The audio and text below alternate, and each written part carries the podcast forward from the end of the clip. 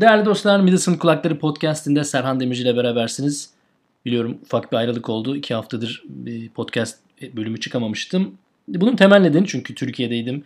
Kısa bir tatil yaptım. Ankara'daydım.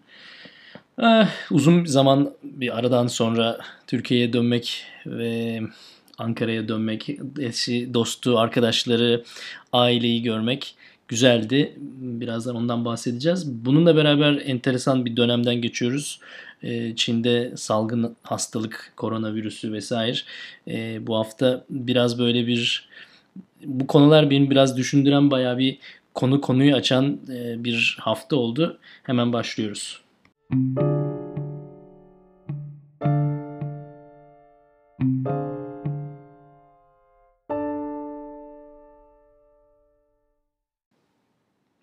Valla her şeyden önce Ankara'yı özlememişim. Arkadaşlarımı, ailemi çok özlediğim bir gerçek. O ayrı bir konu ama Ankara'yı özlememişim. Çünkü Ankara hakikaten, yani Ankara'ya dönmek eski sevgiliyle buluşmak gibi. Yani uzaktayken insan özlüyor ama buluştuğun anda hatırlıyorsun niye ayrıldığını. Yani Ankara görgüsüz çirkin bir bozkır gülü modunda hiç özlemediğimi hissettirdi bana. Üzgünüm gerçekten, çünkü Ankara çok güzel bir şehirdi. Ben Ankara'nın ne kadar güzel bir şehir olduğunu hatırlayacak yaştayım. Onun için üzgünüm, yani yanlış anlaşılmasın. Ankaralı dostlar gönül koymasın. Ben Ankara'yı çok sevdiğim için üzgünüm. Ama yani Ankara, ne bileyim, hiç hoş karşılamadı beni. Ama gene de güzeldi. 3 yıl sonra geri dönmek, eşi, dostu, arkadaşları görmek çok güzeldi. Aileyi görmek güzeldi. Türkiye'deyken malum Elazığ depremi oldu. Birçok insanımızı kaybettik. Ben Türkiye'deyken Elazığ depremi oldu. Tayvan'daki dostlar, iyi misin? Deprem olmuş Türkiye'de. Var mı bir durum? Dediler. Yok dedim, yani tabii acı bir olay oldu. İnsanlarımız çok ağır hasar aldı ama yani en azından biz iyiyiz. Bize çok şey yapmadı, etki etmedi demiştim. 2 hafta çok çabuk geçti. Bu sefer geri Tayvan'a döneceğim sırada da bu sefer bu Wuhan meselesi, koronavirüs meselesi gündeme geldi. Zaten gündemdeydi açıkçası bu taraflarda ama Türkiye'de o kadar gündemde değildi. Ondan sonra bu sefer aile, eş, dost, aman oğlum gidiyorsun oralara ama ne olacak falan. Ya ben çok açık söyleyeyim, çok fazla endişelendiğim bir konu değil bu. Yani SARS da böyleydi. SARS zamanında da ben buradaydım. Kuş gribi zamanında burada değildim ama askerdeydim ama yani onu da gördük. SARS'tı. Ya bu yani biraz medyanın böyle kıyamet tellallığı, böyle Allah ölüyoruz, hepimiz öleceğiz şeyi beni biraz rahatsız ediyor. Elbette tehlikeli bir iş, yani salgın hastalıkları şakası olmaz. Önemsemiyor ya da ne bileyim konuya şeye göstermiyormuşum gibi anlaşılmasın ama biraz da abartıldığını düşünüyorum işin açıkçası. Burada bayağı büyük olay, yani büyük olaydan kastım insanlar işte maske almaya çalışıyor, bulamıyor. Aman efendim, burada bir grup arkadaşım, Tayvanlı arkadaşım, bayağı işi azıtmış durumdalar. Yani 1,5 aydır evden dışarı çıkmıyorlar. Evde maske, hatta gözlük de dolaşıyorlar. Dışarı mesela çöp atmaya çıkacakları zaman böyle gözlük takıyorlar. Yani bir böyle Breaking Bad görüntüsü içindeler. Tam full kuşanımlı. Ya bu da doğru mu bilmiyorum. Ben çok fazla, dediğim gibi, bu tip hezeyanlara gelmeyen biriyim ama yani dikkatli olmak lazım. İşte bol bol el yıkayarak, işte ne bileyim. Oytun Hoca güzel anlatmış, yani o izlemeyenler onu izlesin, YouTube'da güzel anlatmış. Ben o gruptayım, yani o şekilde düşünenlerdenim. Bununla beraber ama hayatta etkileri devam ediyor. Üniversite tatil oldu. Normalde önümüzdeki hafta ders yılı başlayacaktı. Mart'ın başına ertelenmiş durumda. Bu da bize biraz yaradı. Bunun temel nedeni de öğrencilerimiz gelmediği için. Çünkü bizde çok Çinli öğrenci oluyor Tayvan'da.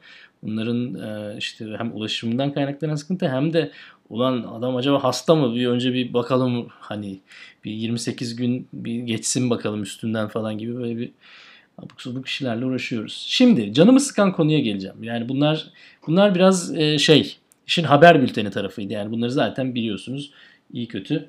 Hepimizin okuduğu, izlediği haberler. Şimdi canımı sıkan bu da yakın zamanda, bu son 1-2 gündür dikkatimi çekmeye başladı. Çok hoşuma gitmiyor. O da şu, şimdi özellikle Batı'da Çinli öğrencilere, aslında genel anlamda Asyalı öğrencilerin tamamına karşı böyle bir ırkçı bir tavır başlamış durumda. İşte Çinliler giremez vesaire böyle yazılar. Ya bundan daha salakça bir şey olamaz yani. Irkçılığın her şekline zaten hani diyecek söz bulamıyorum, saçma sapan bir şey ama yani bir salgın hastalıktan dolayı Çinliysen giremezsin falan gibi çok bana, yani benim en nefret ettiğim konulardan biridir bu. Şöyle bir örnek vereceğim. Orayla bugün de bu şekilde kapatmak istiyorum. Çünkü bu gerçekten canımı sıkan bir konu.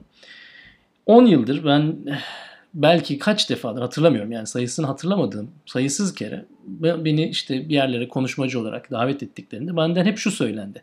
Hadi bize Türkiye ile Tayvan arasındaki farkları anlatsana. Neler farklı? Türkiye ile Tayvan kültürü arasında ne gibi farklar var?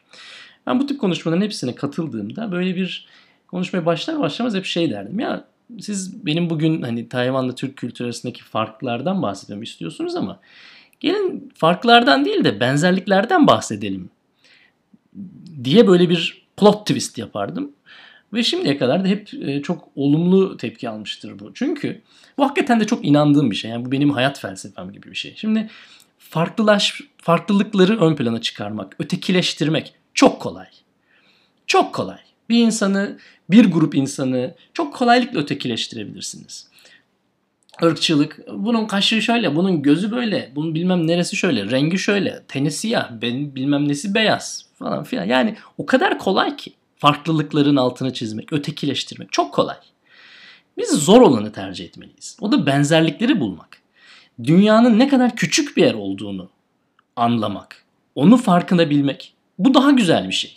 Ben hep bunu savunmuşumdur. Bırakın Türkiye ile Tayvan arasında ne fark olduğunu. Elbette fark var. Ama daha da enteresan bir şey var. 10.000 kilometre uzakta birebir bu kadar birbirine yakın ve bu kadar benzer kültürümüzün parçaları var. Hadi onlara bakalım. Yani niye farklılığa bakıyoruz ki? Farklılık kolay. Her şeyde farklılık bulursun. Keçiören'le Çankaya arasında farklılık bulursun. Yani bulmak istedikten sonra insan farklılığı her yerde bulur. Biz benzerliklere bakmalıyız. Üstelik de bu kadar uzak olduğunu sandığımız iki toplum arasındaki benzerlikleri görüp aşık olmalıyız. Yani buna bu müthiş bir şey çünkü bence. Daha dün denk geldi. YouTube'da Coşkun Aral'ın bir kanalı var. Coşkun Aral değil mi? Yanlış söylemedim ismini. Bir an isim yanlışlığı yapmak istemem. Kafiristan'dan bahsediyor. Kafirler diye bir grup var. Afganistan-Pakistan sınırında. Meşhur fotoğraf vardır ya, işte yeşil gözlü Afgan kızı fotoğrafı. O da o gruptan. Bunlar Büyük İskender zamanında Makedonya'dan oraya gelmiş bir grup ve orada kalmışlar. Ve tabii Müslüman değiller. Ya bu ne kadar inanılmaz bir şey. Yani ulan Afganistan nereye, Pakistan nereye ve orada bir Yunan kökenli ya da neyse yani enteresan bir dini inanışı olan, çünkü Müslüman değil elbette ama Hristiyan da değil. Böyle garip bir pagan da denilemeyebilir. Yani müthiş orijinal. O bölümü izleyin. Çok güzel bir bölümdü.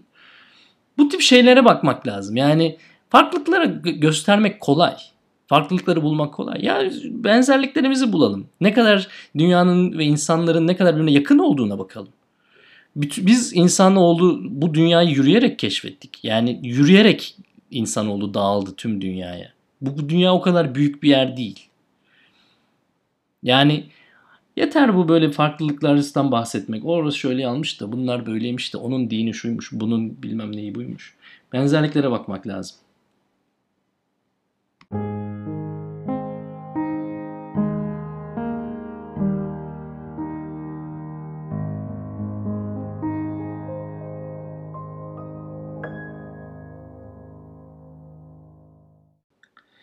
Evet değerli dostlar, kusura bakmayın bugün biraz doluyum yani çünkü canım sıkkın ama dediğim gibi 2019 zordu, 2020 daha iyi olur diye bekledik, 2020 daha bir enteresan başladı yani depremler, salgın hastalıklar.